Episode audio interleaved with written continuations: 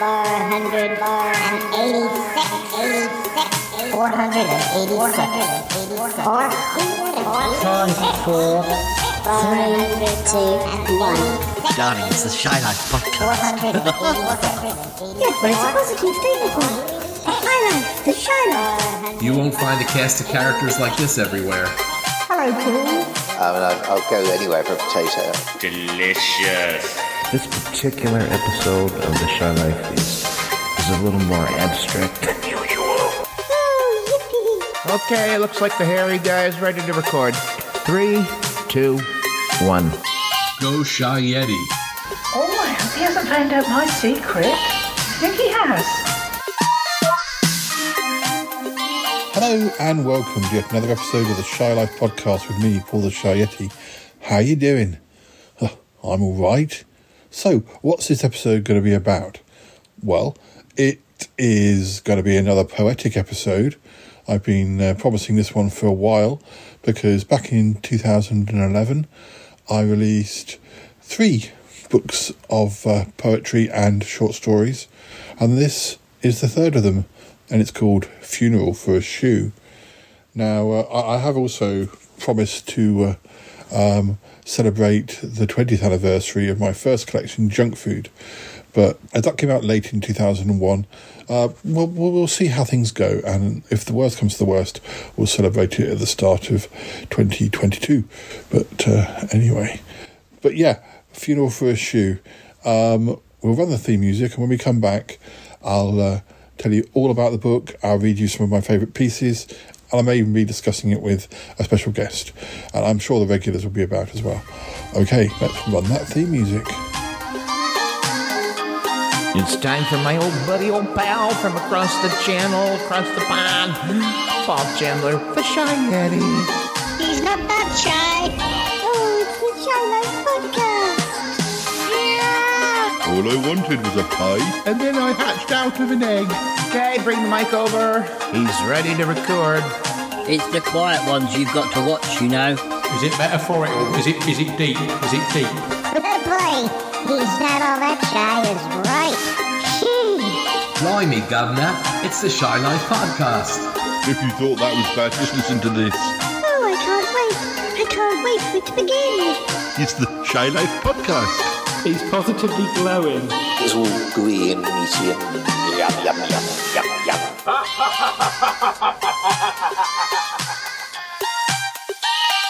So, Funeral for a Shoe. Um, it's quite a chunky volume, actually. I don't know if I've got, have I got page numbers in this. Yeah. Oh, yes, I have. It's uh, 352 pages long. And there are all manner of uh, things stories, poems, scripts, even um, in Funeral for a Shoe. And uh, it was the third of the three books I released in 2011. Goodness knows how I managed to write quite so much, uh, but I did.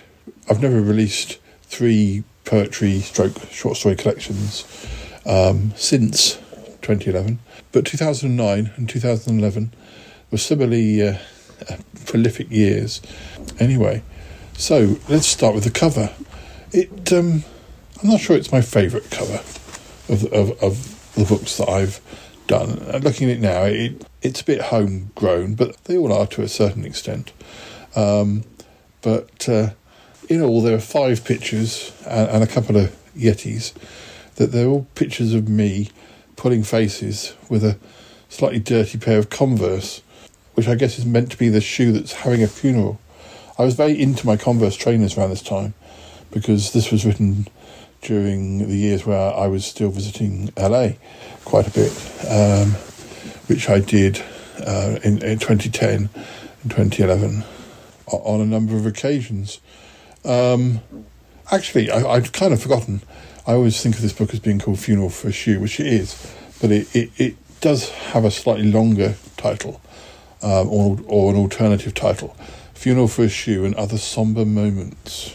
I'd completely forgotten about that, but uh, anyway, um, let's read the back cover.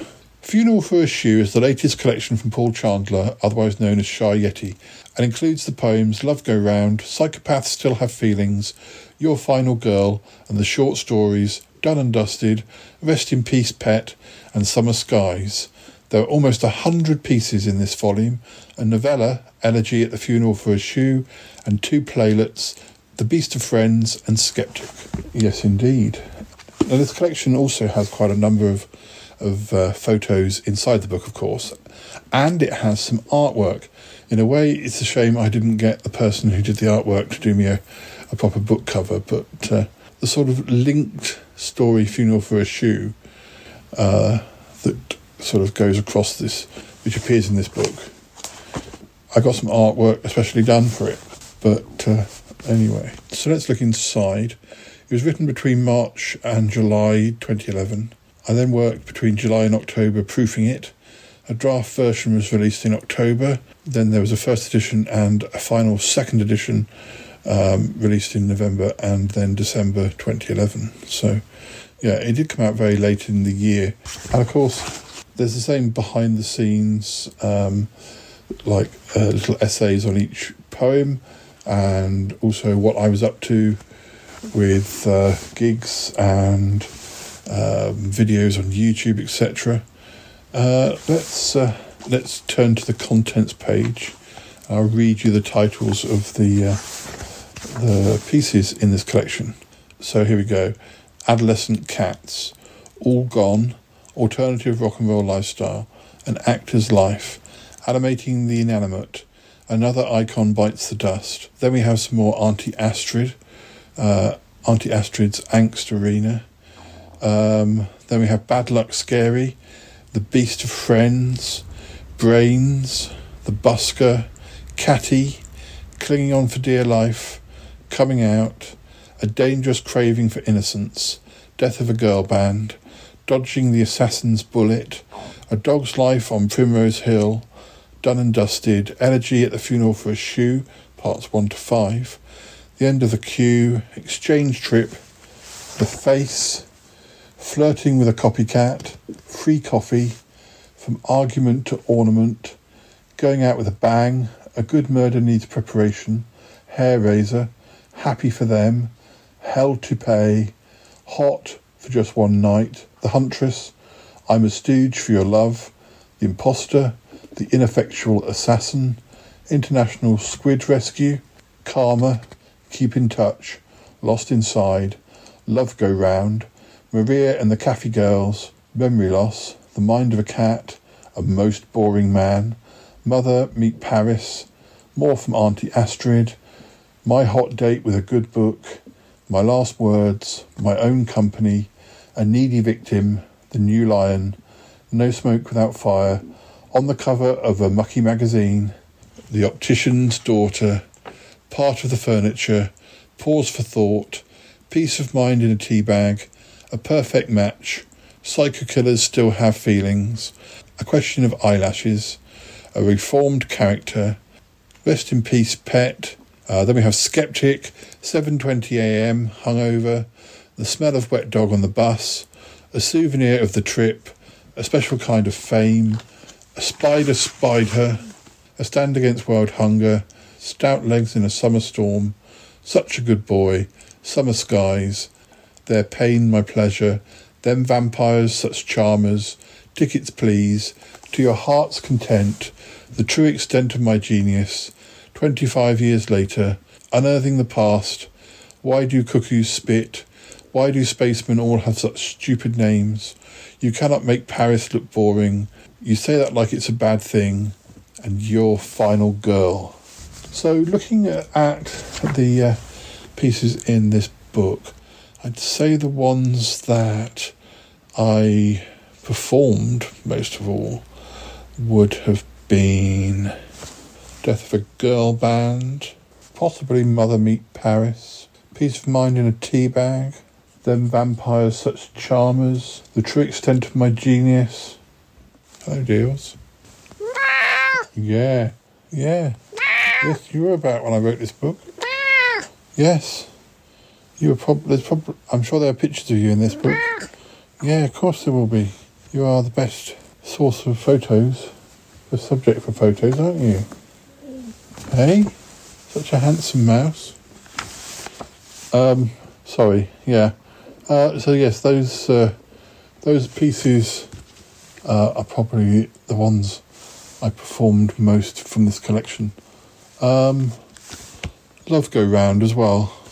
Uh, that, that's another one. Oh, deals. Don't. Sorry. Dealey has arrived and uh, he's um, he's got things to say, haven't you, Deals? Hey?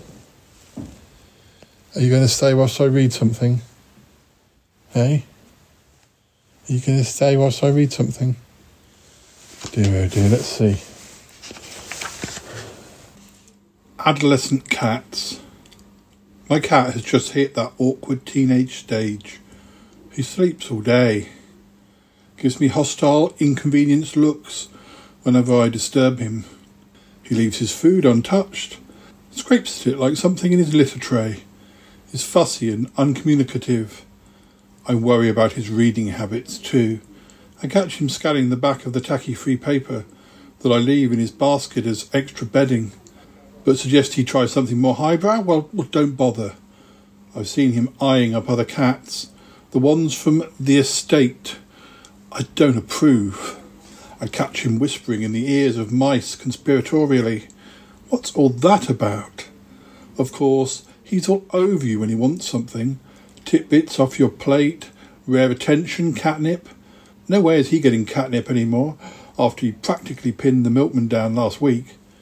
I look forward in hope for when he grows out of this stage, when he goes to university, or, or better still, dons a suit and heads for the big smoke, bowler hatted and carrying a copy of the Financial Times. A proper city gentleman. Oh, yes, I can't wait until this feline passes his teenage phase, takes some responsibility, makes eye contact, and doesn't twitch his ears and look embarrassed whenever I speak to him. Sleeps normal hours, maybe even makes me breakfast in bed now and again. All this adolescent tomcat foolery will then seem worth it. How I dream of those days. Can't be long now, surely, can it? This one's called Alternative Rock and Roll Lifestyle. I can't believe what I'm seeing. She's doing it right there in front of me, cracking open the Earl Grey popping the tea bags into the pot, pouring on the hot water and offering it round. Anyone for tea? Tea? Really? How do people get away with stuff like this? I look around, watch the crowd in the dressing room. They're all doing it, helping themselves. One man has two cups and he's taking a sip from each alternately. Oh my. Someone has a pack of digestives open, chocolate ones too. What if someone sees them? I'm not sure I can cope with all this. What if someone overdoes it? Chokes on biscuit crumbs and is found in a huddle in a corner. I look around some more and see a couple by the window eating finger sandwiches. Little cucumber ones and what may even be smoked salmon. Vol au vent, says someone in my ear. I stare at it in horror. I see prawns and rocket leaves. no, thank you, I cry. Maybe later. I try not to make eye contact with anyone. The whole place is doing my head in. Someone has just brought in a large plate of chicken drumsticks. They're coated in a sticky honey dressing, and one woman has it all over her mouth. She's licking the honey coating off her fingers and laughing. The man at her side is trying to eat a creme brulee sideways. This is so debauched. Think of the calories. I see a nun by the bar ordering peppermint tea and nibbling on a mini Babybel. She smiles at me. I don't know where to look. Trying to keep it together, I reach out for a paper cup of gin. Except it isn't gin, it's water. Sparkling water. I panic, heading for the door. I'm too old for rock and roll parties these days. It's not for me. I'm going home. I need to calm down and get some rest. All I need now is a Jack Daniels, a line of Coke, and an early night. Now, this next piece is called Brains. I'm not going to count the words, but I have a feeling there are one or two like a hundred word stories or very short stories in this collection, which sort of uh, comes off the back of me doing Vampire Cows of Scunthorpe. But uh, so yeah, this is certainly a very short piece. If it's if it's not hundred words, certainly not much more. Brains. The riot was over. The protesters had either dispersed or been arrested. It was only now that the true impact was finally being appreciated. The officer looked sombre as the chief super approached. It's it's worse than we thought, sir, he explained. We we found a room full of people. I mean, it, it's horrible. I don't know what we can do for them. It's like they've had their brains removed. The chief super looked impatient. What exactly has happened to them? Are you saying that they're they're dead? No, but it, it's as if they've all become zombies or something. The chief super gave a short sigh of relief. I, I wouldn't worry if I were you, he replied, indicating the sign in the lecture hall where they now stood. I rather suspect that's how they're meant to be, he added. The words above the stage said it all. Party, political, conference. Well, you know. Ah, here's some pictures of deals. I'm not going to read this because it's a, a bit of a longer story, but it's called Catty. And there's a there, yeah, there's a picture of of deals. One of him all sort of curled up, and one of him looking out the window. Um, actually from 2008, so when he was only four years old or something, three or four actually. Um, yes, yeah, so there's quite a lot of stories around this point. Um, there's one called "Clinging On for Dear Life." Um, again, that's quite a long one. This one's called uh, "Coming Out." Actually, I don't think any of the ones I've read so far have been actual poems. They've been more prose pieces, but uh, uh, we will get to some poetry. Anyway, coming out. Last night I came out to my parents about being a poet. Oh, bless them, they tried their very hardest, they really did. But I could tell they didn't approve or were somehow afraid for me. Part of them was just plain disapproving, unaccepting, disappointed. Now, I'm sorry, but I won't be having any of that. It is the 21st century, for goodness sakes. Their lack of support only makes me feel as equally disappointed in them. But still, I, I gritted my teeth and I calmly answered all of their questions. Yes, indeed, I do use rhyme, but I think very carefully before I do so. I've got to do it right, find a perfect fit for the words. It's not just slapdash comedy verse, I spend a lot of time on it. Mum, Dad, nobody writes limericks anymore. Not that there's anything wrong with that, but we, we've moved on. Come on, that's just an old fashioned stereotype, as is that all other forms of poetry are simply pretentious. Not that I write many poems about winter trees or human tragedy myself, but I support any of my fellow poets who choose to do so. That said, I reassured them on a couple of other points. Free verse I use sparingly. It's difficult sometimes not letting it slip into prose. I'm sorry, but for me, iambic pentameters right out. I'm just not having it. It's dead, extinct. I don't care for it. Greater poets than myself are welcome to have fun with it, but but it's just not for me. Moving on, yes, occasionally I do use stanzas. I've flirted with choruses, and I once even experimented with haiku. I, I didn't like it. I had to lie down in a dark room afterwards. I suppose in time my parents will come to accept me for the poet that I am. It's a long, hard battle, but I believe it's one worth fighting.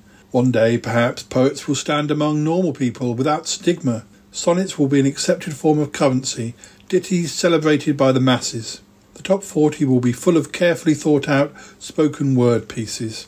We'll be on TV, commenting on the events of the day, with complicated analogies and intricate metaphors. Next day, at school around the water fountain, kids will talk about what they heard. Graffiti artists will write up random lines on walls and wear it on their t shirts. A brave new world, all poetic prejudices forgotten. When that day arrives, we will truly know that we have won, that we have forged our own path, and that finally we have been accepted. There you go. Now, I want to. There's quite a lot of short prose in this collection, and there's, there's one or two more I want to read, but I think perhaps I should find something a little bit more um, poetic. I also feel I should read you something uh, from Elegy at the Funeral for a Shoe, but, well, we'll see. Again, we will return to that later. I did promise you a poem, and the more I go through this book, the more I realise that uh, this really isn't a, a collection of traditional poems. It's far more prose based. Um, let me read one that definitely is a poem. Then we can come back to some of those other pieces. Okay, so this is You say that like it's a bad thing. You say that like it's a bad thing. You say that like it's a sin. I really don't think you should worry as you strip off your clothes with a grin. Why not do something useful for starters? It's so easy to sit there and judge. Don't just stand there and criticise me, love, or I'll likely develop a grudge. You're so dizzy you come across foolish, kind of dozy, eternally thick. If you've got a mad look in your eye, dear, well, I think you should see someone quick. I'm not sure I admire your values. You're really an absolute goon. Your idea of a night on the town is to be out there to howl at the moon. Oh, my dear, they're going to find you. They will make sure you take all the blame. I don't say it like it's a bad thing. We've just finally seen through your game. You say that like it's a bad thing. You say that like you despair. There you stand, acting ever so saintly, but you're shacking your Swedish au pair. Your opinions, they seem kind of muddled. I'm not sure what you're trying to say. With your morals completely pedantic and your ethics decidedly grey, you're really not fitted to comment. Oh, please drive yourself into the ground. You will speak like your wisdom is legend. I'll pretend that I've not heard a sound. If your words give us all food for thought, dear, then we're not given much to digest. I'm not sure that we know what you're saying. In a way, perhaps that's all for the best. Oh, my dear, they're going to get you, and ensure that you now do your time. I don't say it, though, like it's a bad thing. It's only fair that you pay for your crime. You say that like it's a bad thing. You say that like it's a chore. Oh, why do you get up in the morning if it's all such a terrible bore? It's a crime, though no one is listening. It's a crime, but we cannot be bought. We're not born with such talents as these, see? No poor manners can only be taught. You sit up on high like some expert with your advisers, a whole load of clones. I would never take advice you're giving. In your greenhouse, you're still throwing stones. I'm not sure you'll get out of this one. Do you think we're all still on your side? Do you think that your public will save you? No, because you've taken us all for a ride. Oh, my dear, they're going to arrest you. They will grab you before you can flee. I don't say it though like it's a bad thing. All I hope is they swallow the key. I will read some more of these short um, prose pieces, uh, but I'll read one more poem before we go back to those. As I said before, this is one that uh, I did perform quite a lot, and there's definitely a video of this that I recorded when I was over in LA. Them vampires, such charmers.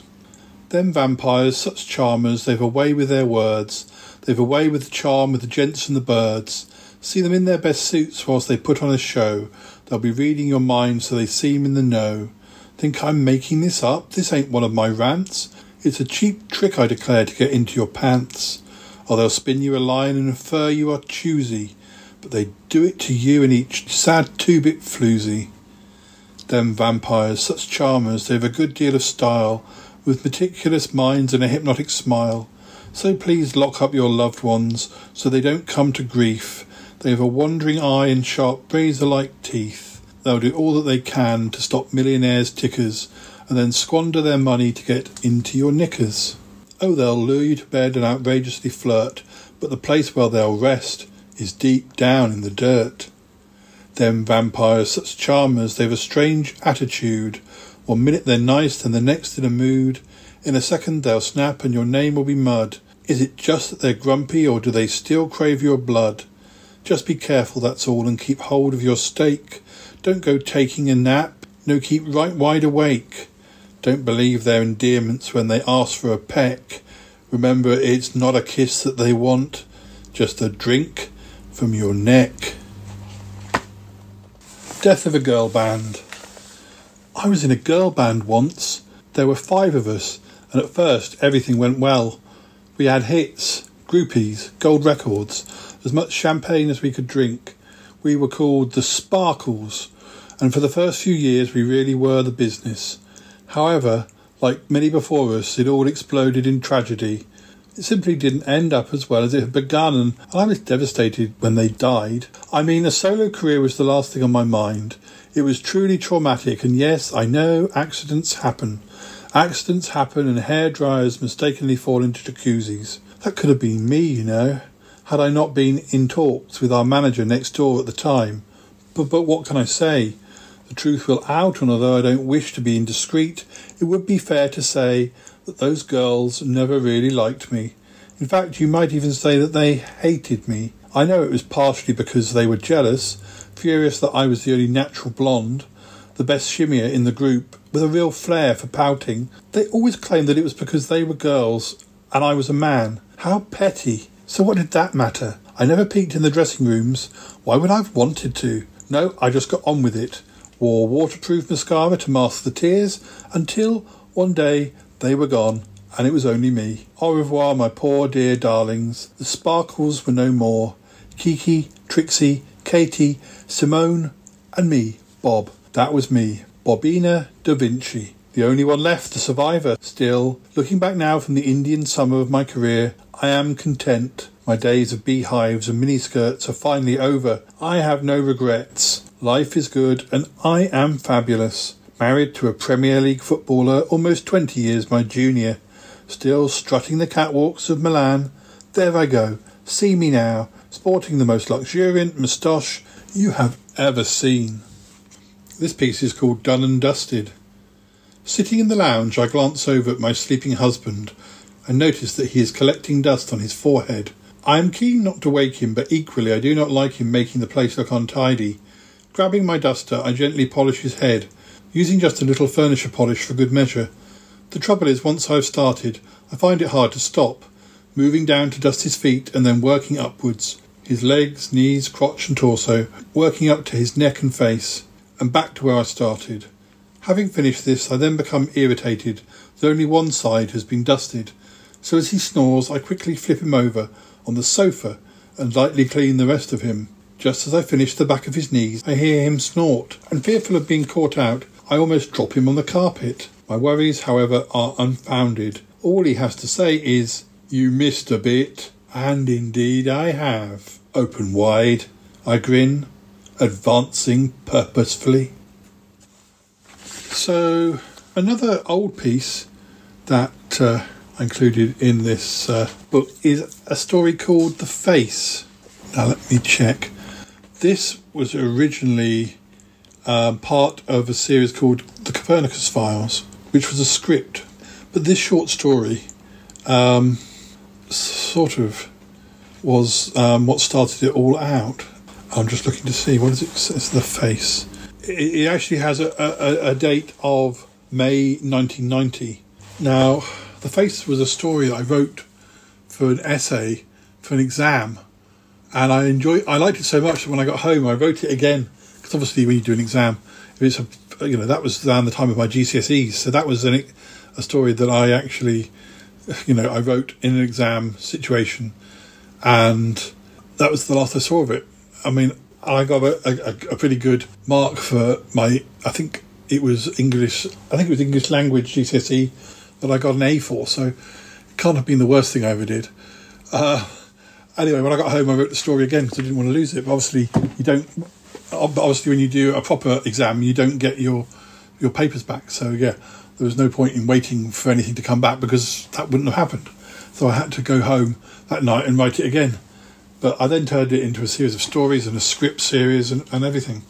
I guess that I must have found a copy from the early 90s when I was uh, working on this book and then just sort of retyped it. This is definitely uh, quite an interesting collection in the point of view that it's a right mixture of things that are kind of um, things I was writing at the time, but things that had been lying around that didn't have a home. Uh, I'm just looking in the fact file. When going through some files in early 2011, I found this first episode, although none of the others. The only changes I made when typing it in May 2011, over 20 years after it was written, was to be clear that the story was set in 1990. Uh, it was because the setup involved a true story of when I went to meet my friend Andy, who has been on this show. When I first met him, we went to meet near the Centrepoint building in London, and he didn't turn up, or at least I thought he didn't turn up, and he thought I didn't turn up. It turned out we were waiting at the wrong entrance. He was waiting at one entrance of the station, and I was waiting at another entrance, and we just didn't see each other. And this was before mobile phones. Um, if there'd been mobile phones, the story wouldn't have happened. So, yeah, when I typed it up, I did need to sort of explain that this was uh, prior to mobile phones, when you know you agreed to meet somebody and if you if your train was two hours late, you had no way of telling the person that's what was going on. So anyway.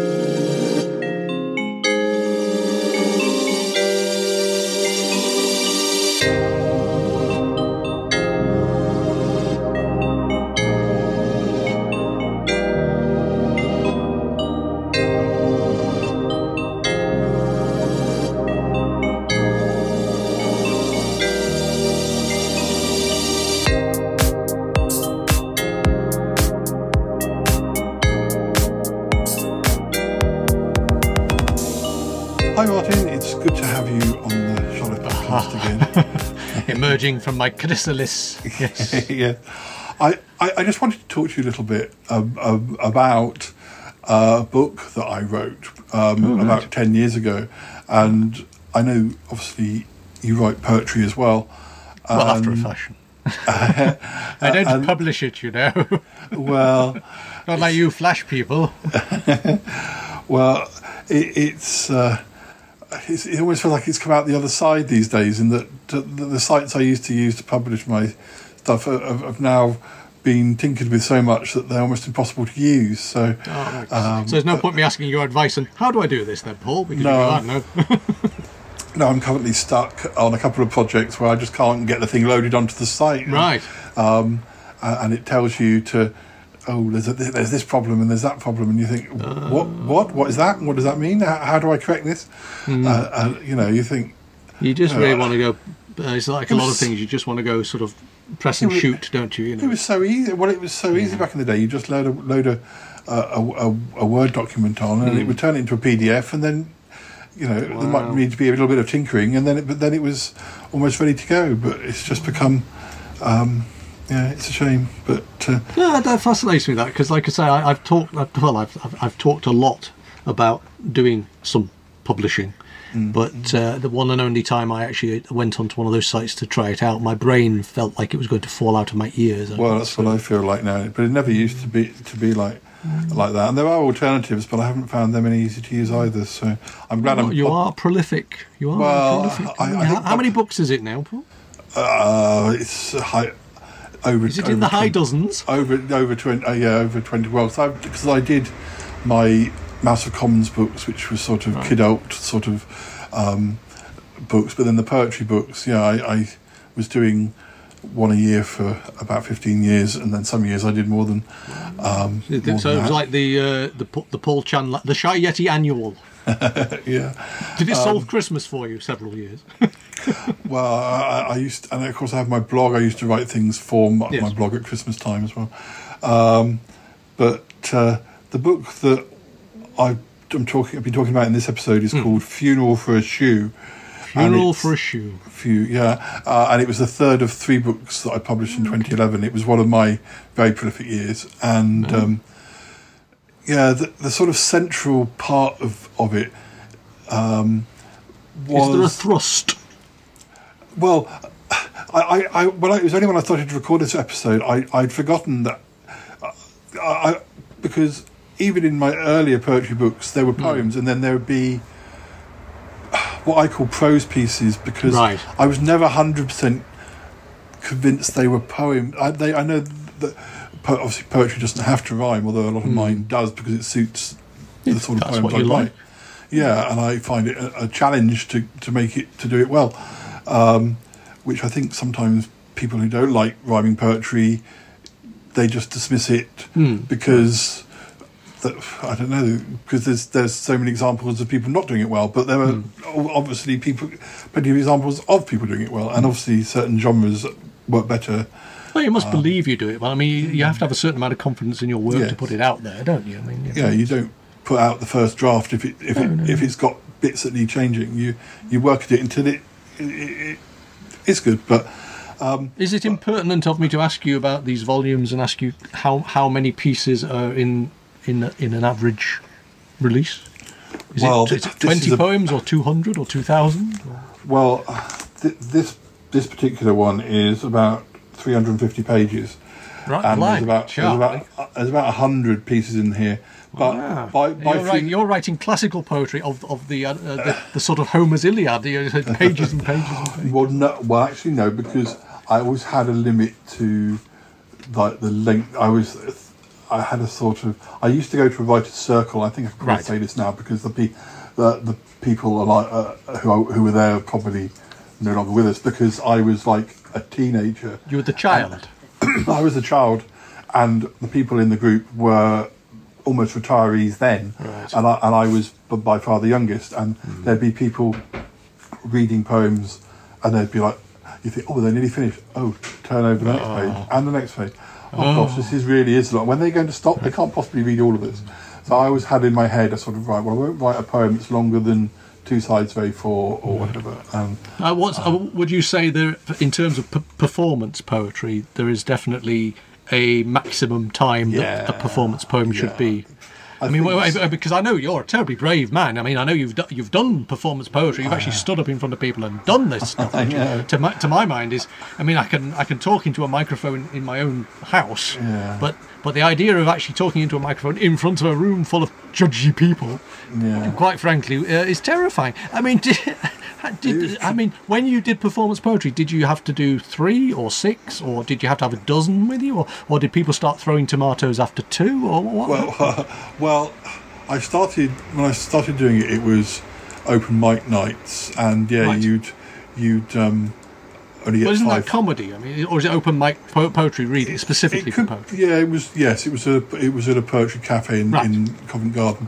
You got five minutes, and I, you know, you'd have to try to judge. Can I can I get th- three into five minutes? Or you don't want to get gonged off.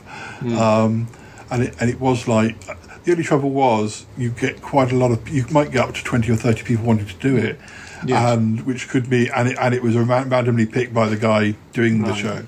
So five minutes each. That's an hour and a half, isn't it? uh, well, but you could find that, but then it's clapping and breaks, and Yeah. and, and and you could find that you were going to be the last one. And it's you know, gone midnight. well, not, but it was during the work working week, and it was sort of so. Quite quickly, I kind of found out that I could hire the space, right. um, and I used to do my own shows, which I Oh, okay. I don't know that many people without some sort of I mean, that takes some chutzpah. That's, you have serious faith in your in your own poetry to do that, haven't you? Well, I just didn't want to have just five minutes. I'd rather No. pay my fifty pounds and do my do my To own fair, show. I've been to the Edinburgh Festival, and there have been shows on at three in the morning, and you know that there's there's two people in the audience, and they- they've been in the pub all night, and you do kind of think you really have to want to do that show to Yeah. actually be prepared to go in the underbelly for uh, at, three in the morning and pay for the privilege. yeah, I mean, I try. I mean, obviously, I'd have friends coming along, so I was. Ne- Yes. It was never down to that few people. It was very difficult to get people. your Um, friends! I mean, they're the worst, aren't they? They're, the- they're the worst critics you could possibly have. But it, but it'd be difficult to get people who didn't know me, which is what you really wanted Yes, to do, is to get. Uh, well, you get I- that in podcasting as well, Paul. Let's be frank. yeah, you, you, you, I sort of did feel a bit. You get people going, well, who is this person? Because I didn't really like the competitive side of, of or the the open mics were only a limited Hmm. sort of. It was it was a, it was it was fun to do to start with, but really, if I was going to do it, I wanted to kind of. I met a few people along the way, and I also did charity shows. I, I had I'd have um, my friend John, who I didn't know when I started, but I was introduced to, and he he was uh, an interesting poet, and he would come and he would happily be my not exactly my support act, but I'd read I'd I'd start I'd read I don't know six seven poems, then John would get. 20 minutes, well, 10 minutes, or whatever. Oh, right. Then I'd come back. So and it then, wasn't just and- you and then, it was- It wasn't it was- just me, but it was hmm. kind of me who was organising it, and and John was just a very generous. You know, he didn't expect me to.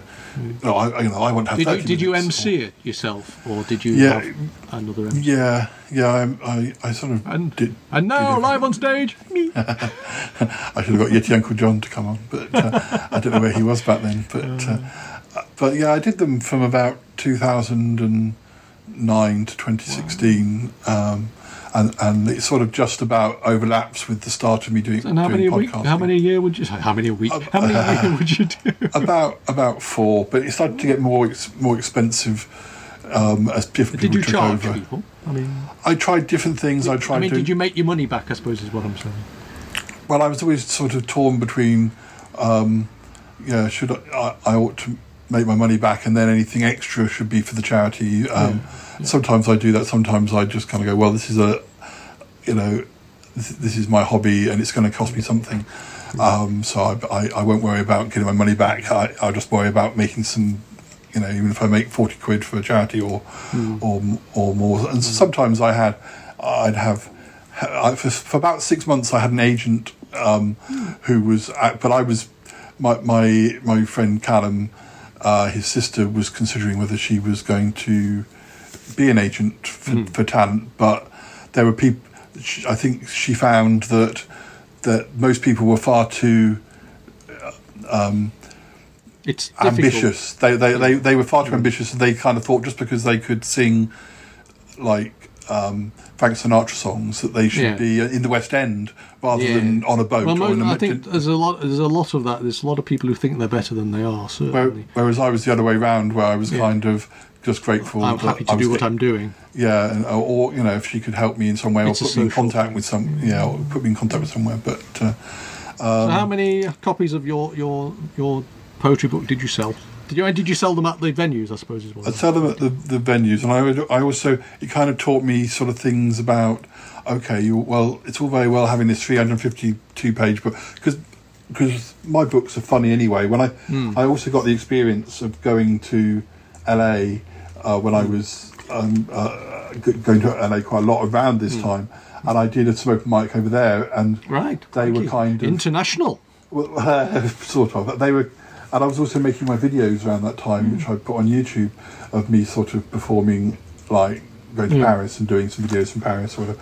Um, uh, and my, Ah, my, French poetry, poetry en français. well, my, my books have photos in. Yeah. Um, they also have sort of behind the scenes what inspired me to. I thought if I don't write them down, I'll I'll forget.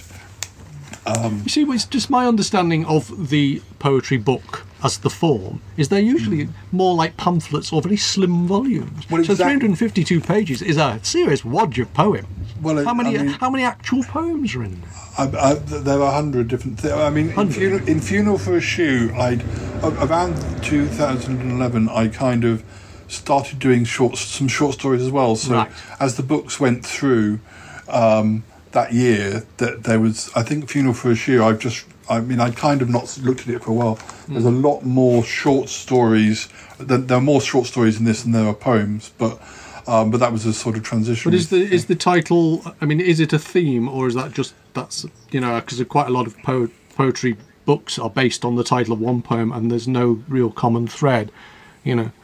There I, mean, I did once think about putting my angry poems together and calling it the angry poems, but equally, you know, Yeah. it was. Uh, I decided nobody wants to read that, I mean, and I've already Well- given away for free anyway. But um, no, I, Well, I yeah. just, I'm just, I'm just fascinated by because you know, what was that funeral for a shoe thing a, a running Well, thread through uh, throughout yeah, it or not? It, yeah, there were five. There were sort of five pieces about. Uh, um, it was it was around the time when when I was going to LA. I got very into Converse trainers, um, and I I started buying more and more. And also when I was doing my shows, I'd have a, weird, uh, you know try and get things that looked sort of kind of good for performing with, um, slightly more wacky. It is true. The only pair I ever bought, I bought when I was in America, in California. So mm, Uh, I, can, see- I can see that. And I, just thought, I think I started thinking along the lines of it is sort of interesting to ha- to have the uh, like you go all these pla you wear these shoes and you're going all these having all these adventures and then one day they start to fall apart and you I, I actually felt quite sad when I lost some of the ones that I'd got early early on and I think that's Did you sort of- bury it or cremate it? I, I, I don't think I, I don't think I, I do remember uh, buying a, a pair in, um, in Portland and kind of knowing that I, I deliberately wore a pair that was beginning to fall apart. Right. Um, over there because I knew I'd, but I'd only have a limited amount of space in my case. So I remember um, just sort of buying a new pair and knowing that that pair that I'd kind of brought with me, I was going to have to. Um, and I, le- I, I left it in a bin in. I left the pair in a bin uh, somewhere on the Portland coast, um, and, and even then I was kind of like, oh, the, those shoes weren't quite as battered as I would. eh, Had I had I had I had Somebody time, I may have fished through the bin. You may have made a, a homeless person very happy. So Yeah. you've done your bit there. But it's. I mean, I saw you said a few words over the bin before you. you Yeah, were- Oh, so, so I, I never took. To, is it Portland, Oregon? Yes. Yeah, I never. I never took to Portland, Oregon. I liked Oregon, not so keen on Portland.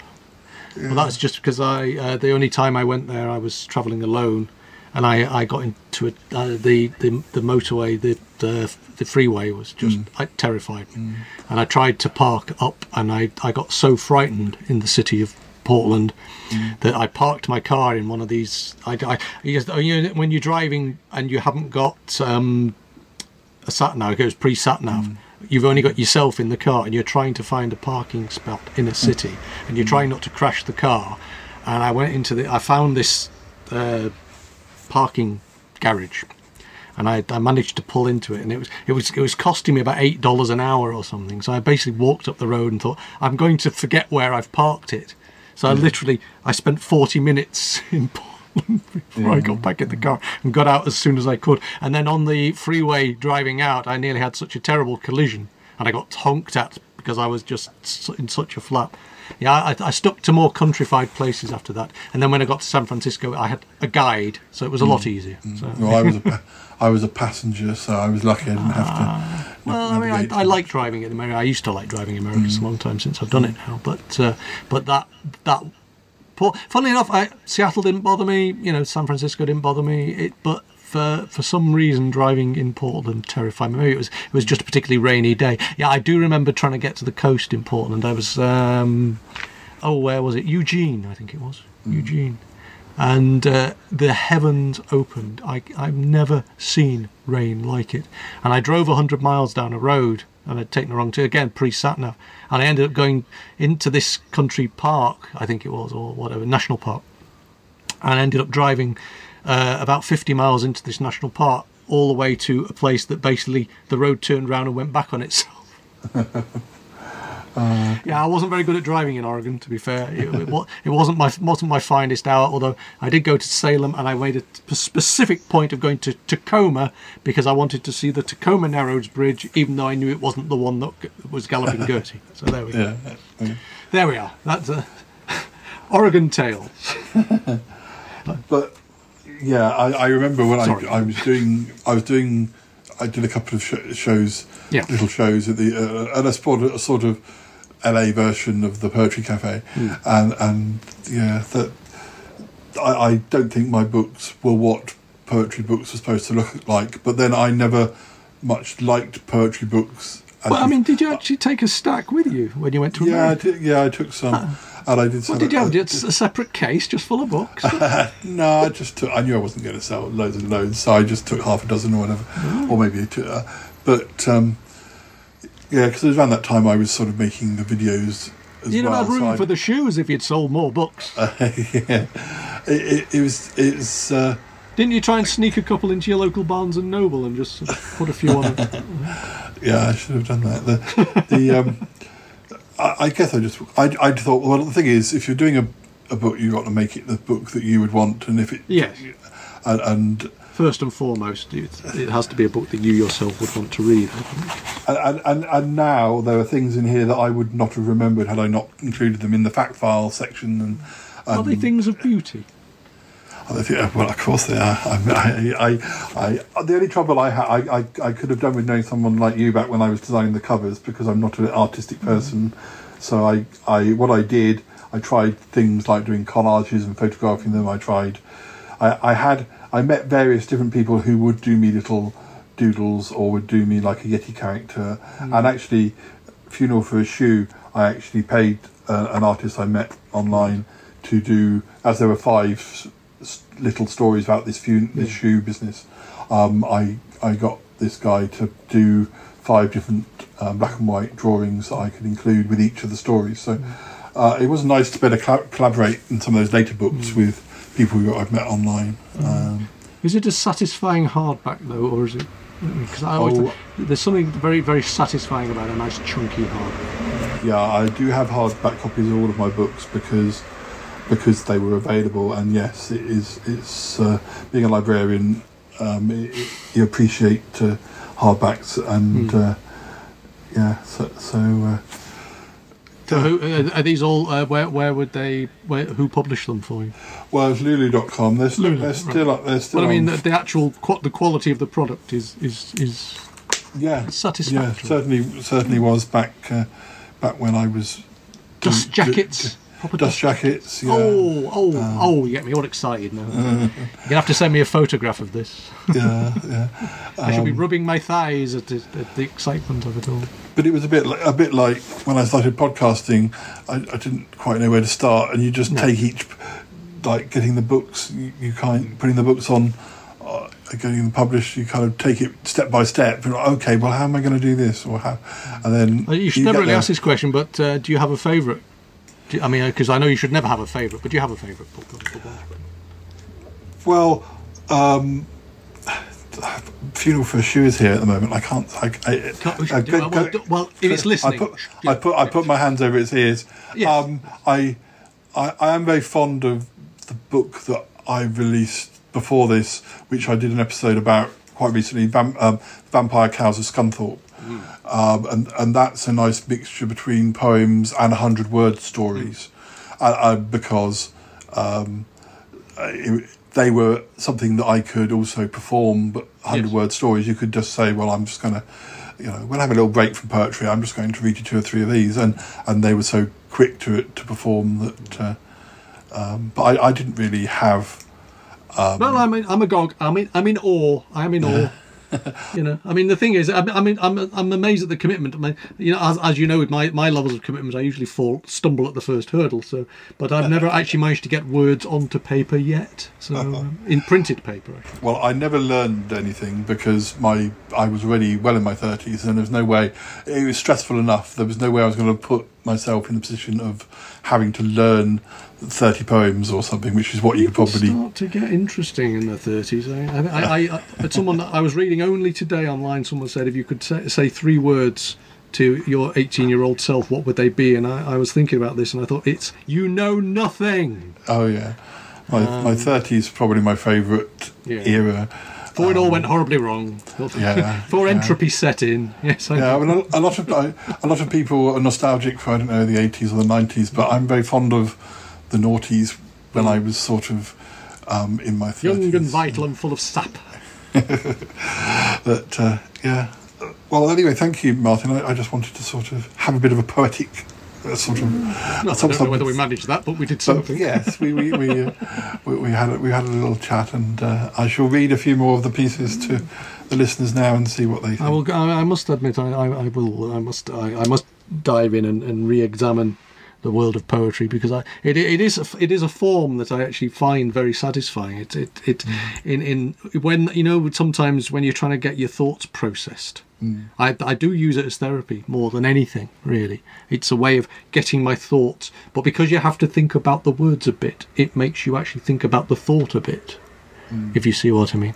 I used to have terrible nights sometimes when I was in such a bad mood or such a bad place, and I would I would haiku my way out of it. I don't know. I mean, I know it's probably very easy to fill a 352-page book if you put just one haiku on every page. I'm assuming I'm assuming you're you're a big fan of typography and space. Oh well, no, no. There was not much space in, in uh, these books. Uh, that's one of the things the Americans said was that, gosh, there isn't there isn't uh, an area of, of blank space in this book because if there was space, then a photo went into it. So, um, but uh, But I do sometimes like a, a word with uh, sorry a page with very few words on it, or indeed a word with very few pages on it is also. there we go. Anyway, nice to talk to you. yeah, good to talk to you. Thank, thank you for thank you for having a chat. Read, read more, entertain my ears.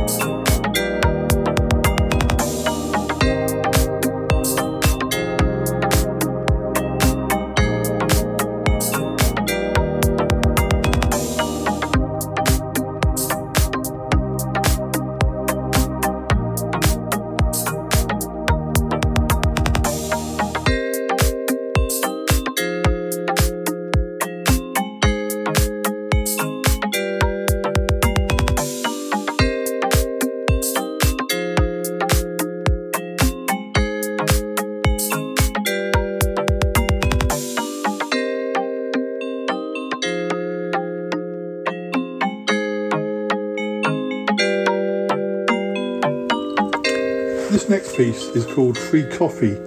It's sort of based on a true story, although, well, maybe I'll find um, that as I go on. Only some of it is, I can't remember now.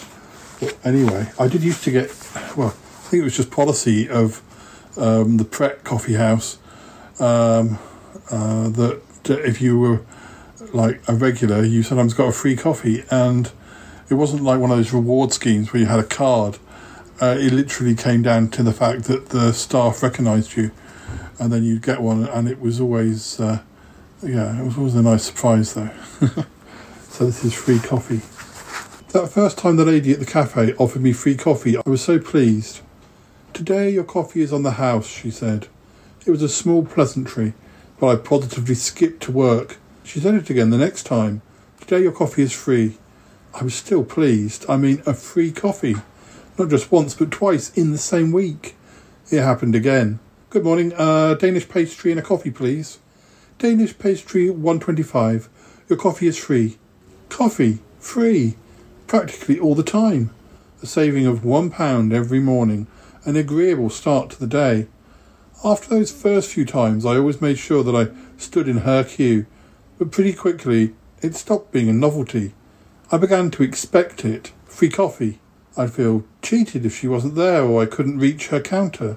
God forbid that I actually had to pay for it. I was a loyal customer. Didn't they know that? I come here every day and that nice lady gives me coffee for free. I never actually said it, but had any of the staff been telepathic, then that was definitely the message I was communicating. Things had changed. And then one morning, even she didn't give me coffee free. She could see I was cross, but she didn't say anything. Her eyes said it all. Free coffee is not a right. It is my privilege to decide. I smiled, but I did not go back for several weeks. Hurt, betrayed. Too much caffeine, maybe. Still, I was thinking about it just now. Free coffee is like a lot of things liberty, democracy, sex with someone hot. At first, you're just so glad to receive it, but then over time, you actually expect it, begin to take it for granted. One day, you get cross, stamp your feet and look hard done by, but it's too late. It's gone. No freedom of choice.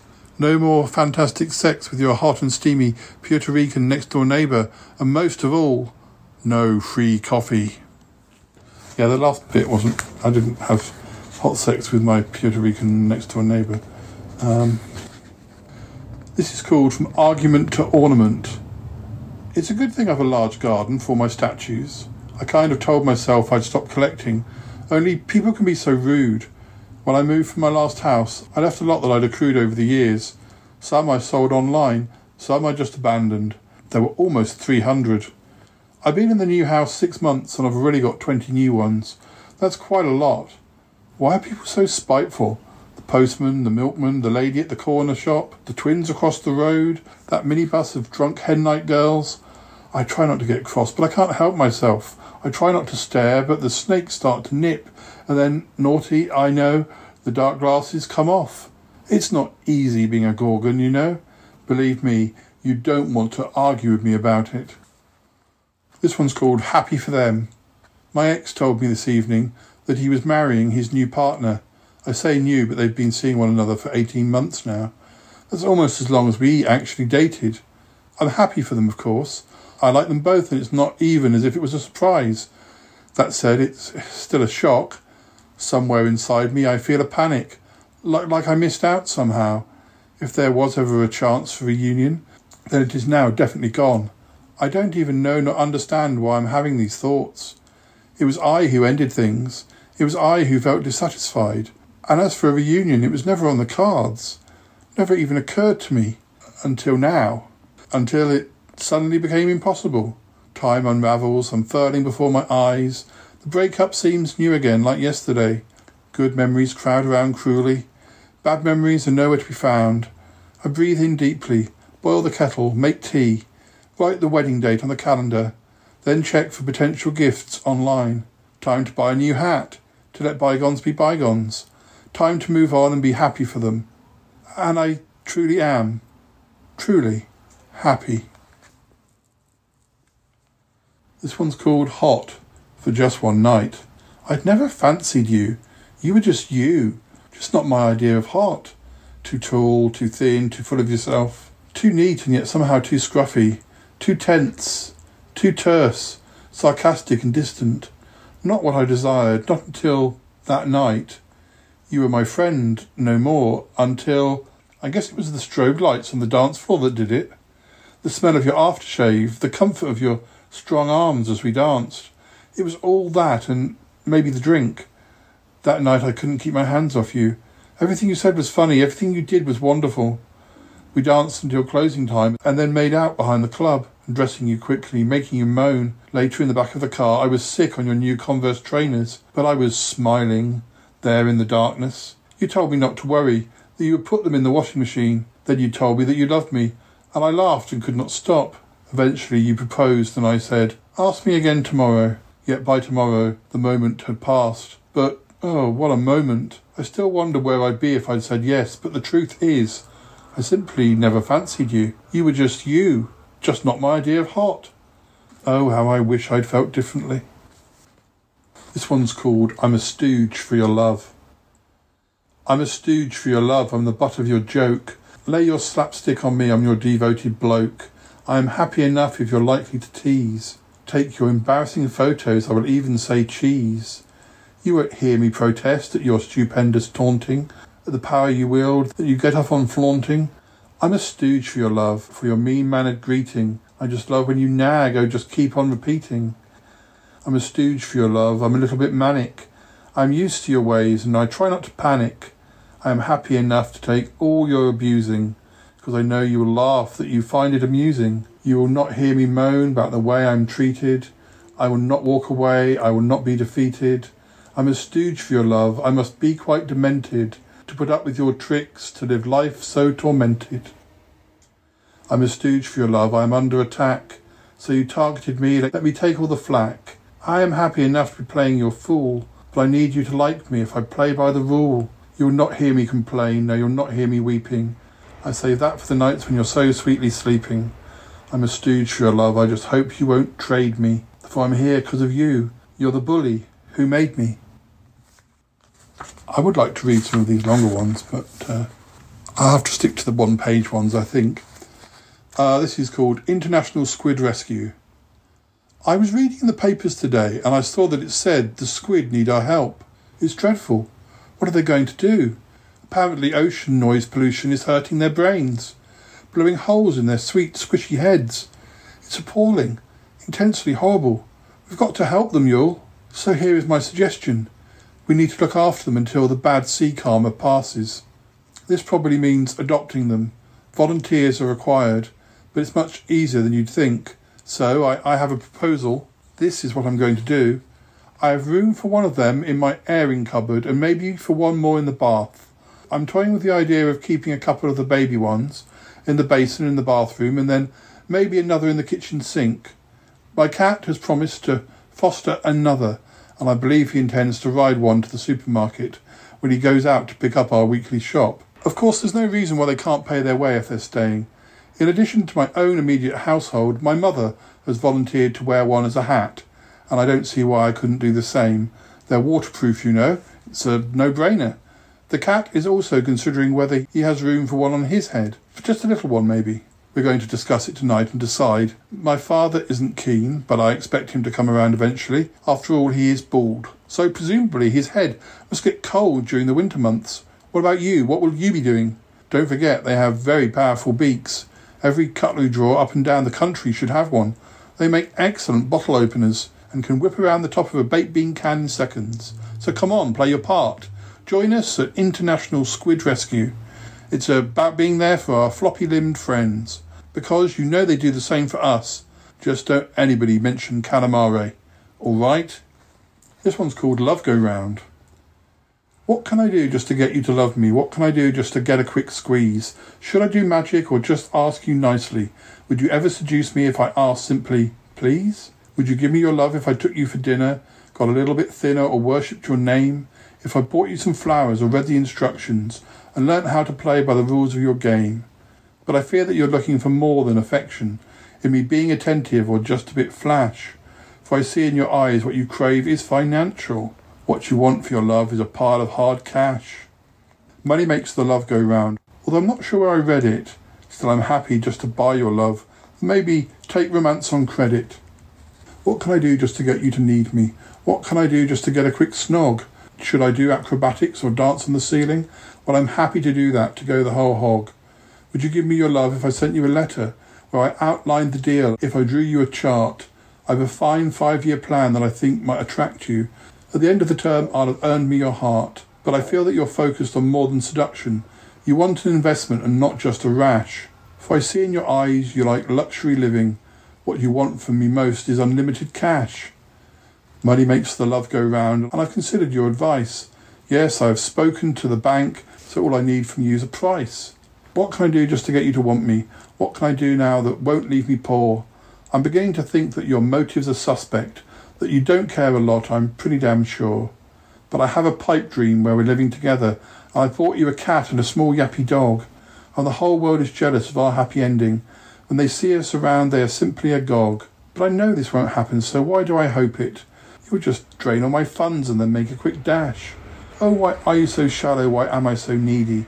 When real love is worth more than a safe full of cash. Money makes the love go round, leaving me a nervous wreck. So all I've really got to say to you is, can I can I write you out a check? Well, listeners, that there are many other pieces to be read from this collection, but um, I think that I will read you uh, the first instalment of Funeral for a Shoe. It's possible that uh, in, in maybe as extra material in future Chatterbox episodes, I'll read you the other four parts. I probably could have read all five, but uh, anyway, I wanted to give you more of a, a broad um, spectrum across uh, this collection. So, Elegy at the Funeral for a Shoe, Part 1. Beloved Shoe, you carried me almost every day for three years. We went places, boy, did we travel. To the park, to the shops, we even walked up there on the moon, taking big, big steps. Just a few at a time and carefully. Do you remember, old friend? We liked it up there. The view was good, very good. Do you recall we peeped through opera glasses? Well, I did. You were down there on my feet with your brother. But still, you were there, and we peered, trying to catch sight of the ladies we liked and the gents who we wanted to be like, at ice cream vans and scandal. As for the moon itself, we didn't much like the decor, too bland for our tastes. No museums, no pubs, very little to brag about, and no post offices. All that tosh about the moon being made of cheese, well, that's rubbish. And if there ever had been little green men there, then they had long gone. Ah, I can't say I blame them either. No, there's one thing I'll say about the moon, and that is that it's a great place to stand to look down on other things during sporting events, New Year's celebrations, wars, that kind of thing. It's always very quiet and crowdless. There's always a parking space up there, and that's not something you can take for granted these days. Oh, yes, you and I went places. We had some adventures, but now, now you're gone, leaving me a little lopsided. One shoe still holding on, the other foot left naked but for a sock. I'm really going to miss you, and so will my bunion. Well, listeners, that's all we've got time for. So, um, yeah, funeral for a shoe. A lot more prose based than I'd remembered. As I have said before, we will be celebrating 20 years of my first collection at some point.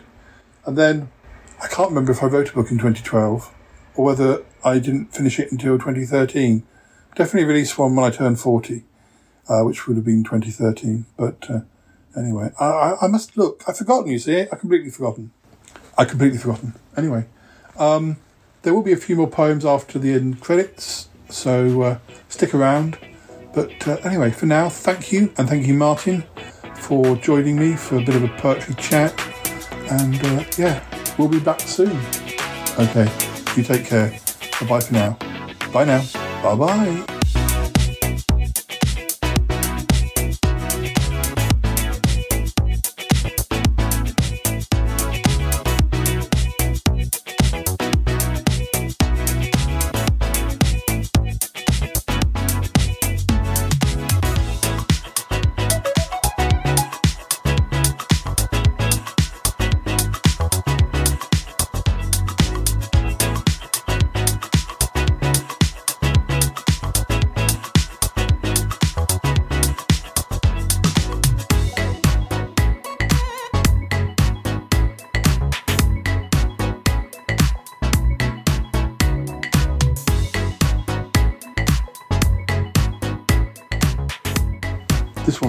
Mother Meet Paris. I think it's fair to say that my mother was a little sceptical when I asked her to meet my new fiance. In fact, she sighed audibly. Paris? she declared. Yes, mother, I replied. The city of Paris? You're intending to marry the city of Paris? Yes, mother. Please don't be upset. We want you to be happy for us. I am, dear, she assured me, but I was pretty certain that she didn't consider it to be a perfect match. Be fair, she has put up with a lot. I was once engaged to Florence in Italy. We discussed living together, her coming back to London to share my flat, but it just never worked out. Other than a mild flirtation with Los Angeles, I have been single now for quite some time. I guess Mother was hoping that I would meet someone a little more ideal, at least in her eyes. How will you live together? Mother asked, trying to appear calm. This time I intend to move to be with her, I explained. It's just easier. You can come visit, of course. I intend to live at the top of the Eiffel Tower. That way I can see more of her. Mother seemed to like that idea. She is quite a renowned traveller in our family, and if they gave out medals for shopping, she would have long since received gold. What about grandchildren? she inquired after a moment's pause. Oh, we have discussed that, I confirmed. Paris already has responsibility for well over two million people, not to mention all the tourists who come to visit.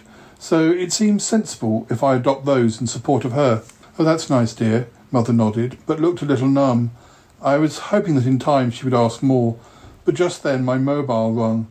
I stared nervously at the screen, and Mother noticed my reticence, which only encouraged her curiosity all the more. Who is it, dear? she inquired as I broke the call, hopeful that it might be Paris, or maybe some ordinary flesh and blood female of my acquaintance. Oh dear, I frowned as a furious text message arrived in my inbox. It's my ex, Berlin. She just heard about the engagement, and boy is she mad.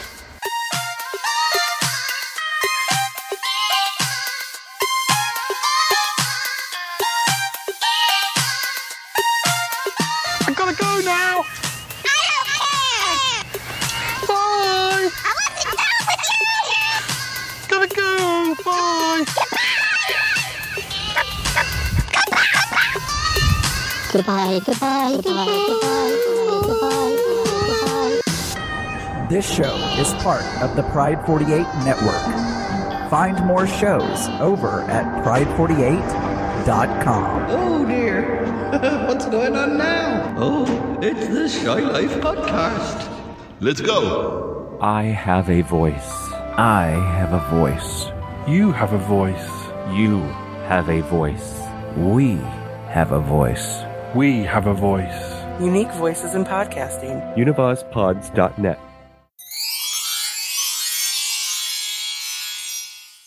This is called A Most Boring Man. My best friend Sarah and I often meet for lunch. We went to college together and ended up working as personal assistants for senior businessmen and big companies in the city, initially at opposite ends of London, but more recently in the same area.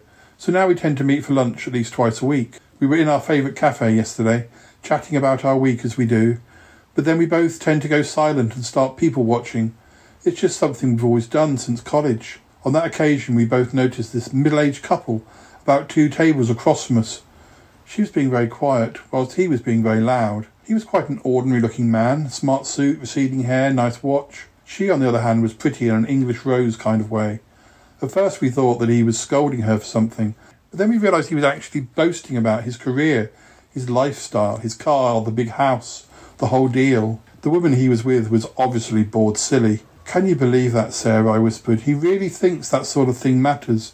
I mean, for some people it probably does, but, with such a toxic, dull personality as his, he's never going to win her over. She was pretending to listen, but was quite clearly at the point of falling asleep. But his companion was not the only one. Sarah had seen something.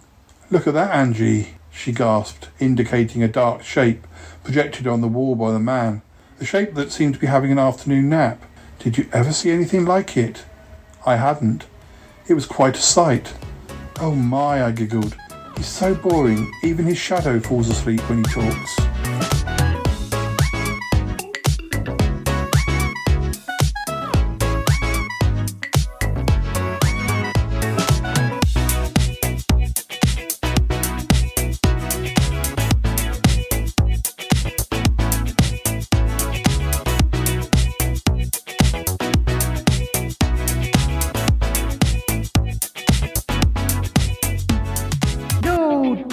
I think that was a wonderful episode by Paul, don't you? Oh my God. I sure do. Boy, I'm telling you, I really do. No, that was good. All right, dear. No, seriously, that was a great episode. I'm a big fan of his poetry. 400, 486, 486, 486. Flabbergasted. Flabbergasted.